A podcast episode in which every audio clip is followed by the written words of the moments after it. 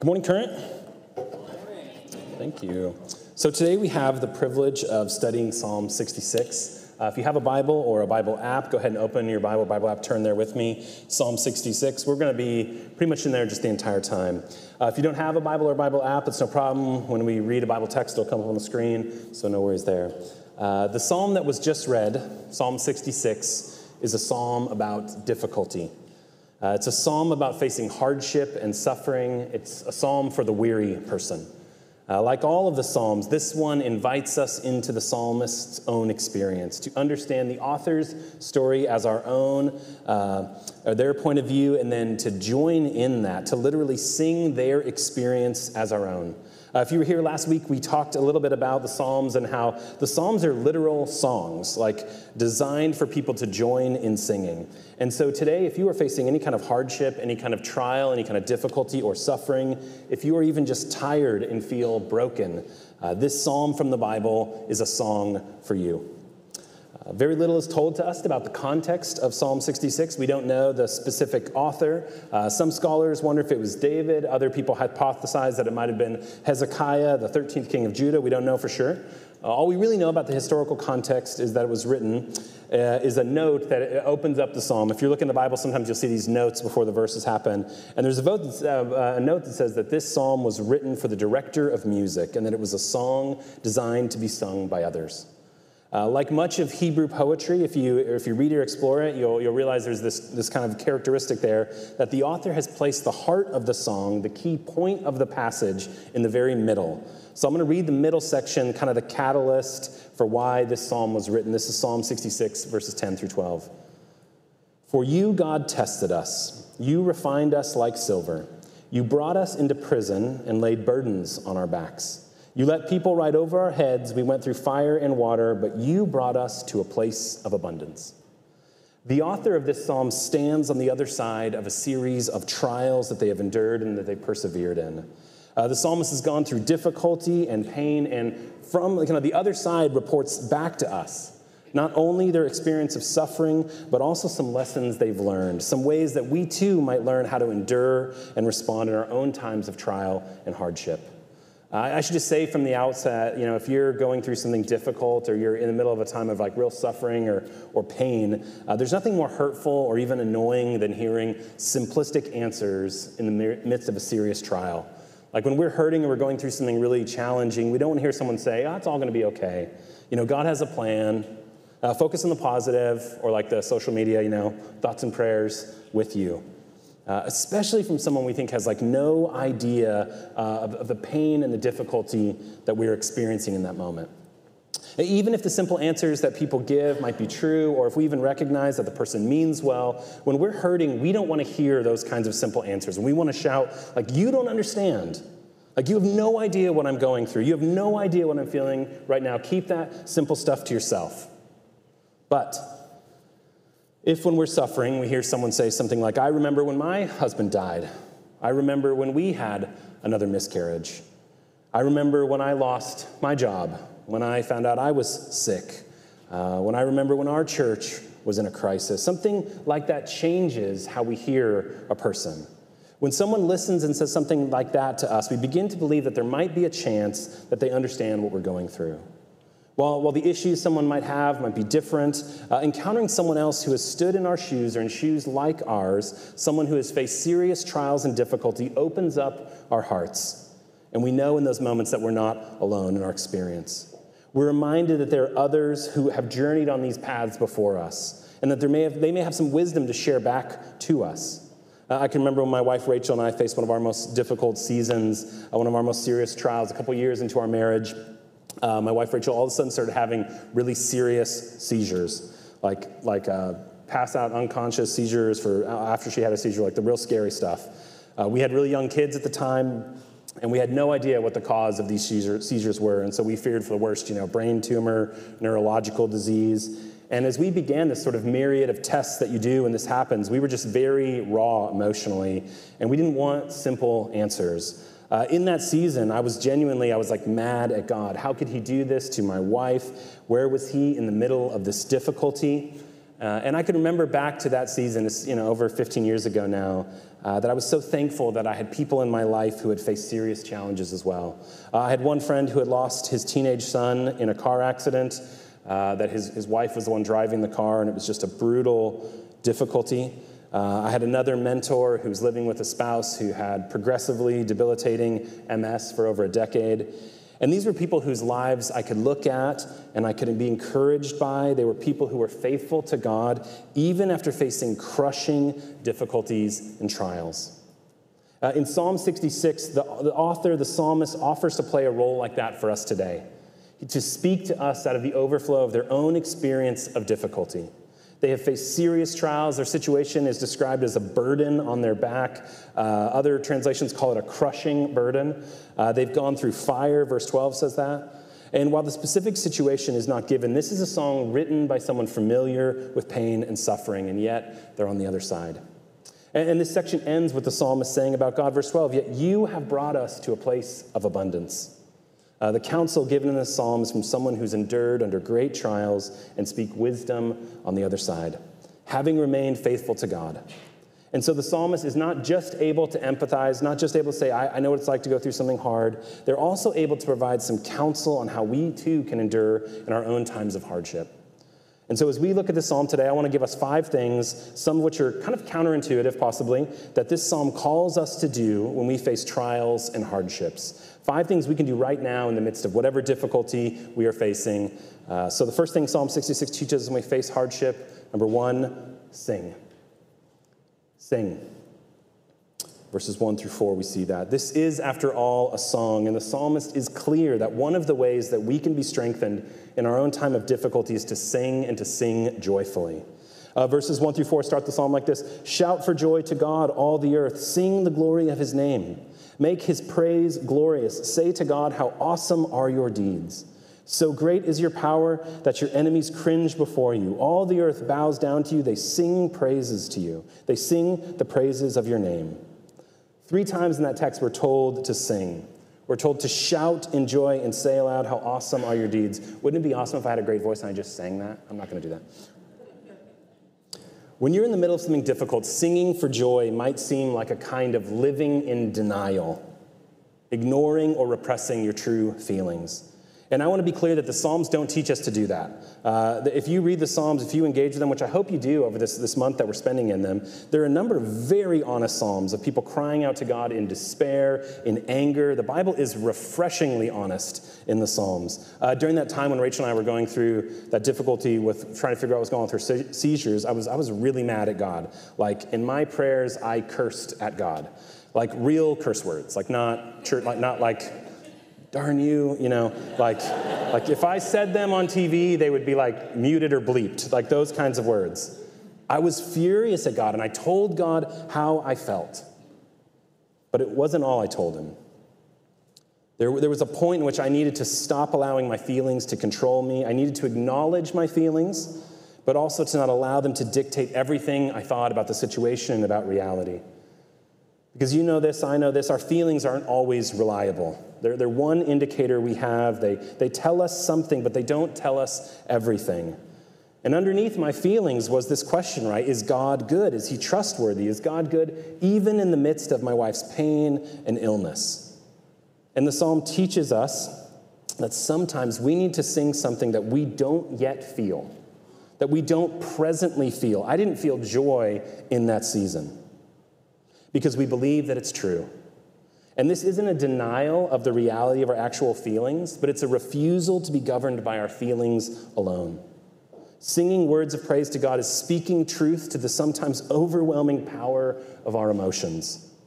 Uh, biologically, even if you were to study this, singing strengthens and reinforces like neural pathways in our brains uh, that, that, that we do that we're going to need uh, when we face a trial. So if you sing something joyful, you're actually creating like a neural pathway in your brain so that when you face a difficulty, there's like a road there to go down again. Uh, it's, it's helpful in the moments not only when we're singing, but also later on when we'll need to come back to these truths, to these things we've sung about later in our journey. If you consider how enslaved people in America sung spiritual songs of hope, even in the midst of brutal, enduring injustice. They were governed not just by their feelings, not just by their circumstances. Those things didn't dictate their faith. No, they sung prophetically songs of hope. And, and, the ancestors of that is gospel music. Gospel music is born. And so generations of people to come have and continue to be strengthened by gospel songs of truth and hope. A broken people singing changed the world. And so Psalm 66 teaches us that when we face trials and hardship, we too need to sing. Uh, the second thing Psalm 66 teaches us is that when we face hardship, number two, we need to remember. Remember. We see that in verses 5 through 9. When we face trials, we need to remember. Uh, verse 5 begins a section in which the psalmist remembers how God acted in relation to the people of Israel. This was God's kind of chosen country and the people he was interacting with in the Old Testament in a special way. Let me read it to you. It says this Come and see what God has done, his awesome deeds for mankind. He turned the sea into dry land, they passed through waters on foot. Come, let us rejoice in him. He rules forever by his power, his eyes watch the nations. Let not the rebellious rise up against him.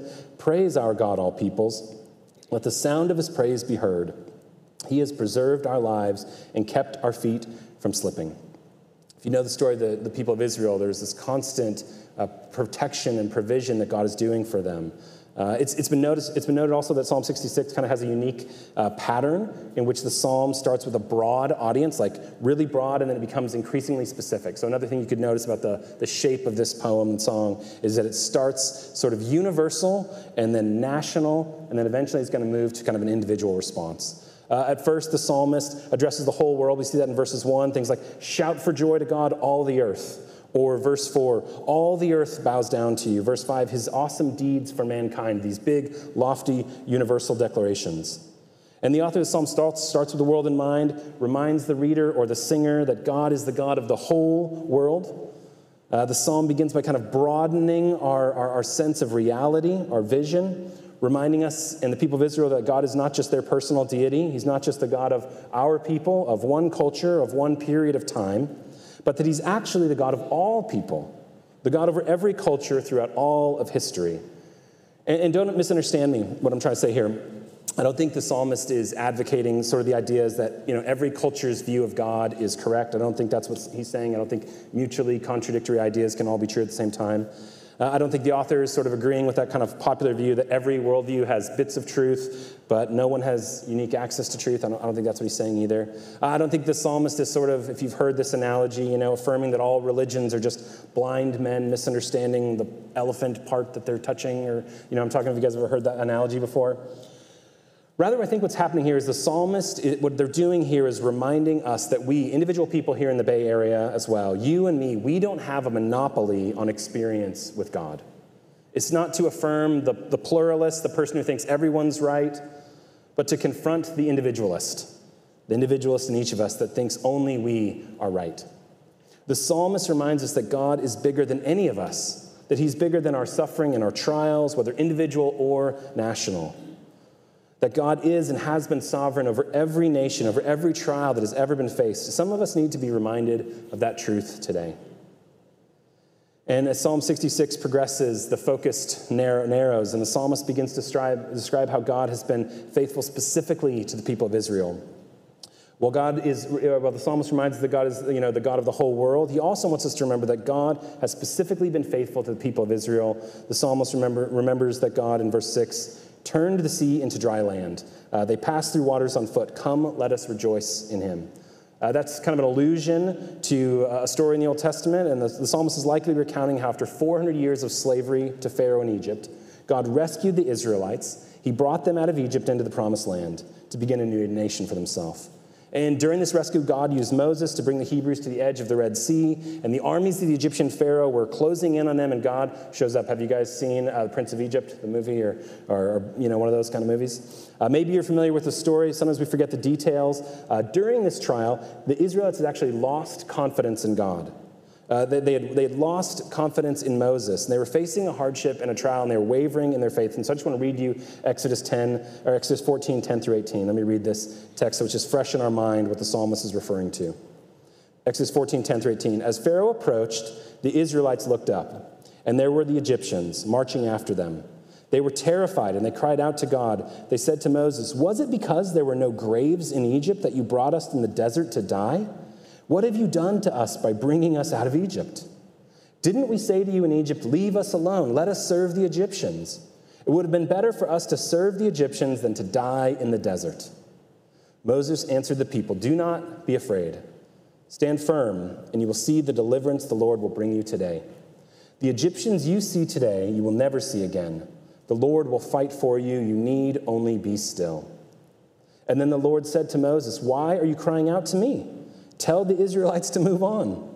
Raise your staff, stretch out your hand over the sea to divide the waters so the Israelites can go through the sea on the dry ground. I will harden the hearts of the Egyptians so they will go in after them. And I will gain glory through Pharaoh and all his army, through his chariots and his horsemen. The Egyptians will know that I am the Lord when I gain glory through Pharaoh, his chariots, and his horsemen. This is a real important story uh, for the nation of Israel. The psalmist reminds the original audience and us today that there have been other times in which they were afraid, other times in which you might have lost faith. And yet, do you remember? God did not abandon them then. God showed up and rescued them. Maybe He's done something that in your own life as well. Can you remember a story like that in your own life that you need to remember? Can you look back in your life and remember a time that God showed up and rescued? A marriage that was saved, a time of grief that's been healed, a depression endured, a body restored, a relationship reconciled? Uh, even if you don't consider yourself a follower of Jesus, can you look into your past and see something unexplainable. A, a time when God might have been showing up or speaking. Maybe in your present season of trial, it would be good to remember a past time when God showed up for you. Because for most of us, we too have a history with God. And there are moments when we take the time to remember that we clearly know that God is working in our past difficulties. Maybe, though, you're thinking, I can't think of one. I can't think of a time when God is working. That's okay. I want you to consider this. Maybe this present moment you're in, this present difficulty you're facing, whatever you're enduring or experiencing today might be encouragement for you in the future. Remembering the past reminds us that even that is possible. Psalm 66 teaches us that when we face trials and hardship, we need to remember God's faithfulness in our stories and in our histories. Maybe this week you can take time to remember and write out some ways that God has been faithful to, into you in the past, or at lunch with your, your partner, or your friends, you know. Recount some times that God might have showed up very clearly in your life. Or, or share with some friends some time in which it's very clear that God helped you or met you in a time of need. Uh, we all need to remember those times if we are to endure in seasons of difficulty and crisis. Okay, third thing, Psalm 66 teaches us that when we face hardship, we must, number three, believe believe. We see that in verses 10 through 12. When we face hardship, we need to believe. God had rescued the people of Israel time and time again. He'd been faithful to defeat their enemies, to save them from death and defeat. But then we come to those verses, the, that section of verse 10 through 12, that, that middle section that I said was sort of the heart or the crux of the psalm. And the psalmist describes God's actions a little bit differently. God isn't just described as the people's rescuer, he's actually in some way behind their trial. He says this, uh, verses 10 through 12 For you, God, tested us. You refined us like silver. You brought us into prison and laid burdens on our backs. You let people ride over our heads. We went through fire and water, but you brought us to a place of abundance. I'll just acknowledge this is a difficult text to understand, and yet this isn't like the sermon or the message to parse out how God's sovereign control works, how free will works, how God is in control, and yet the Bible describes the world as being broken uh, and rebellion against God and broken by sin. These are really like important issues and questions that a text like this brings up, and I believe they're really great, sufficient answers. Uh, but what I really want to highlight this morning is that the psalmist is able to praise God even while he maintains that God is fully in control during his trials and hardships. I think many of us, we get stuck in seasons of difficulty and we seem to think that if God is good and something bad happens, then he must not be in control. Or we think that if God is in control and something bad happens, then he must not be good. The psalmist doesn't seem to get stuck on either of those two conclusions. And here's my guess why. Here's my best, my best sense for why that might be the case. I think the psalmist sees their difficulties as circumstances used by God for their own benefit, for his own benefit or her own benefit and refinement. I love how Augustine, the fourth century African scholar, he, he commented on this psalm, Psalm 66, about this. He said, You have not fired us like hay, but like silver. By applying to us fire, you have not turned us into ashes, but you have washed off our uncleanliness. You have brought us into the net, not that we might be caught and die, but that we might be tried and delivered from it. You laid a crushing burden on our backs, for in our pride we had lifted ourselves up. But when we were bowed down, in order that being bowed down, we should be lifted up for good. I love that perspective from Augustine, and yet I, re- I totally recognize how difficult it is to maintain. Do you believe that God is powerful enough to use what you are going through right now to ultimately refine and benefit you? How about using this present trial to benefit other people? For them to be able to look at your story and be like, man, wow, that is deeply encouraging how that person was faithful in the midst of that difficulty or endured in the midst of that difficulty. Is it possible that God is working in this difficulty for your good or for the greater good uh, that you can do for someone else? Psalm 66 teaches us that we must believe that God can redeem and use any hardship for our good and for the good of others. Okay, fourth thing Psalm 66 teaches us is that when we face hardship, we must, number four, obey. We see that in verses 13 through 15. We face hardships and trials, we must obey. Uh, as Psalm 66 continues, the, the focus of the psalm becomes more personal. Beginning in verse 13 and through the end of the psalm, the psalmists now use personal pronouns. Uh, the text is now their own story. Uh, let me read verses 13 through 15. I will come to your temple with burnt offerings and fulfill my vows to you. Vows my lips promised, and my mouth spoke when I was in trouble. I will sacrifice fat animals to you, and an offering of rams I will offer bulls and goats. Uh, the psalmist is now reflecting on their life after facing hardship and commits to a life of sacrificial obedience in accordance with the law uh, of that time. Uh, he's going to follow through with the things he vowed to do when he was in trouble. He's going to obey the statutes that God called the Israelites to in the law. He's going to give back sacrificially to God because what God has done for him. Uh, I think for us, though, how easy it is for us, even for those of us who consider ourselves Christians, to stop obeying God when things are difficult. When things are difficult, we feel overwhelmed and we feel burdened. And so maybe we tell ourselves, we tell ourselves, I, I, do, I do this, I know myself, that I'm entitled to some kind of disobedience. Often that looks like some kind of indulgence, right? Like doing something or overdoing something we know is wrong. Some of us are prone to that kind of sin and disobedience in times of hardship. Uh, others of us might react the opposite way. We don't become indulgent, we become stingy. We, we tell ourselves, with everything that I'm going through, everything going on in my life, uh, you know, I don't, I don't need to do something. I, I don't need uh, to be patient. I don't need to forgive a person or serve or be generous. Uh, I have a teenage daughter. She's very much like this. When things are difficult, it's just like, watch out. Like, she's going to be mean.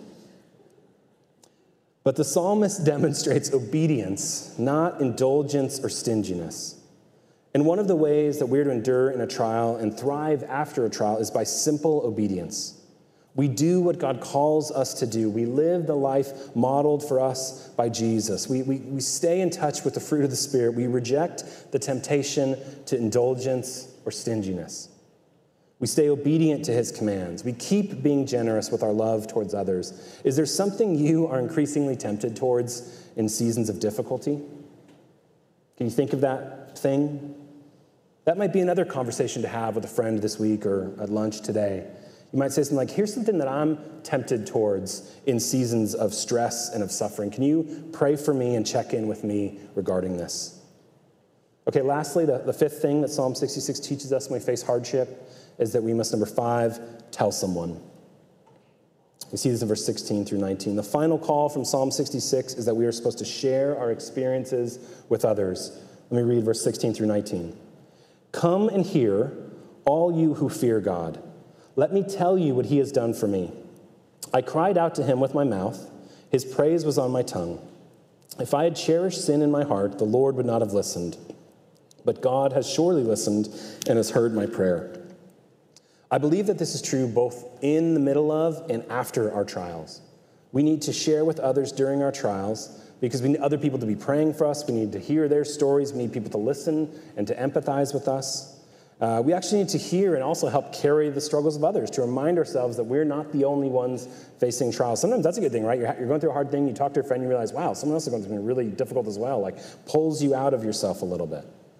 None of us are meant to struggle in isolation, but that is what so many of us choose to do.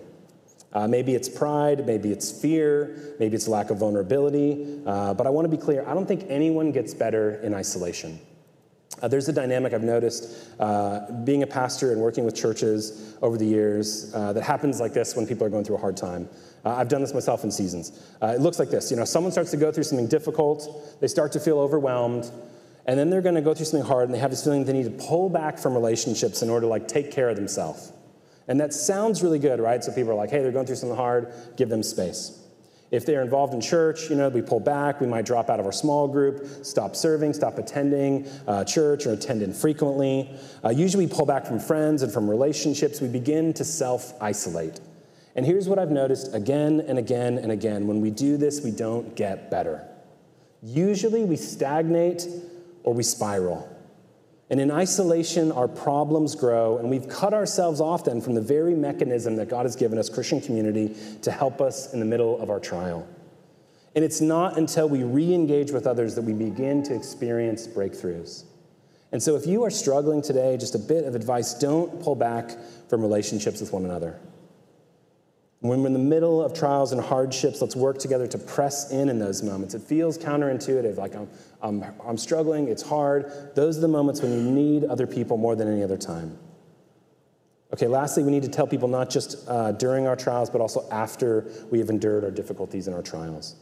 Uh, we should want to, to testify and to share to how God has brought us through our struggles and our suffering. That's why the psalmist writes this song. It's the author sharing their story with us right on the other side. And he calls us then to go and to do the same. This can happen inside, outside of the church. If you're a Christian, you can testify to encourage other believers. You can also testify to people who don't yet believe so that they might be drawn to the faith. They might be helped by God in their own time of trial and struggle. Uh, there's a power in sharing with others our stories of God's faithfulness or presence after and even in the middle of our suffering. You may not have all the answers to someone's questions about faith, but each of us has a story and a testimony of God's enduring faithfulness in our lives. Tell someone yours. For those of us who are Christians, the center of those stories that we are called to tell people is the person of Jesus. And that's why Christianity is called Christianity and not Christianism. It's following a person, it's not a philosophy or a set of beliefs. And ultimately, for the Christian, what this psalm should teach us is that Jesus is who we sing about. That's what we do here in worship. That Jesus is who we remember. That's what we do in communion, which we're going to do in a few moments. It's Jesus who we believe in. That's what we declare in baptism. You ever seen a baptism? There's a confession. It's this declaration of who Jesus is. It's a belief. Jesus is who we obey. That's what we are encouraging to do when we're doing uh, preaching and serving. And Jesus is who we tell people about. That's what I'm hoping to do in preaching and when we share our faith. It's Jesus' death and resurrection which ultimately makes our hardship bearable. And I really do believe this is true that there's no greater answer to whatever trial you are facing than coming into a real relationship with Jesus Christ. And there's a unique reason why. It's not a, it's not a pat, easy reason.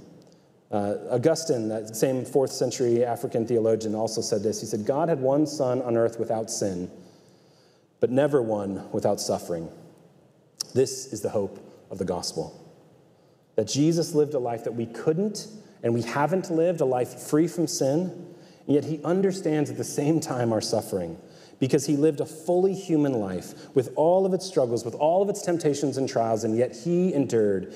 If we look to him, we also can endure. We see a model for what suffering and enduring looks like.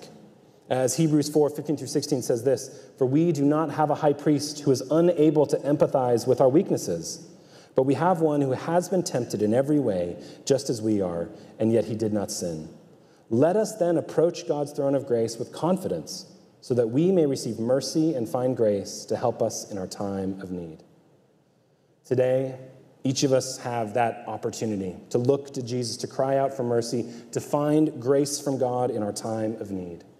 Whether you're a follower of Jesus or if you want to cry out to him for the very first time, it is Jesus who allow, allows us to conclude our sermon with the psalmist, the last verse of Psalm 66. Praise be to God, who has not rejected my prayer or withheld his love from me. Let's pray. God, I love that one of the unique things about this faith is that we worship and emulate a suffering Savior. who knows what it's like to be human, who knows what it's like to hurt, who knows what it's like to be betrayed. And yet, he overcame. And yet, he endured. God, I pray that as we look at the face of Jesus, that we would be drawn to him in worship, that we would love him, and that we'd want to give our lives fully to him. It's in his name we pray. Amen.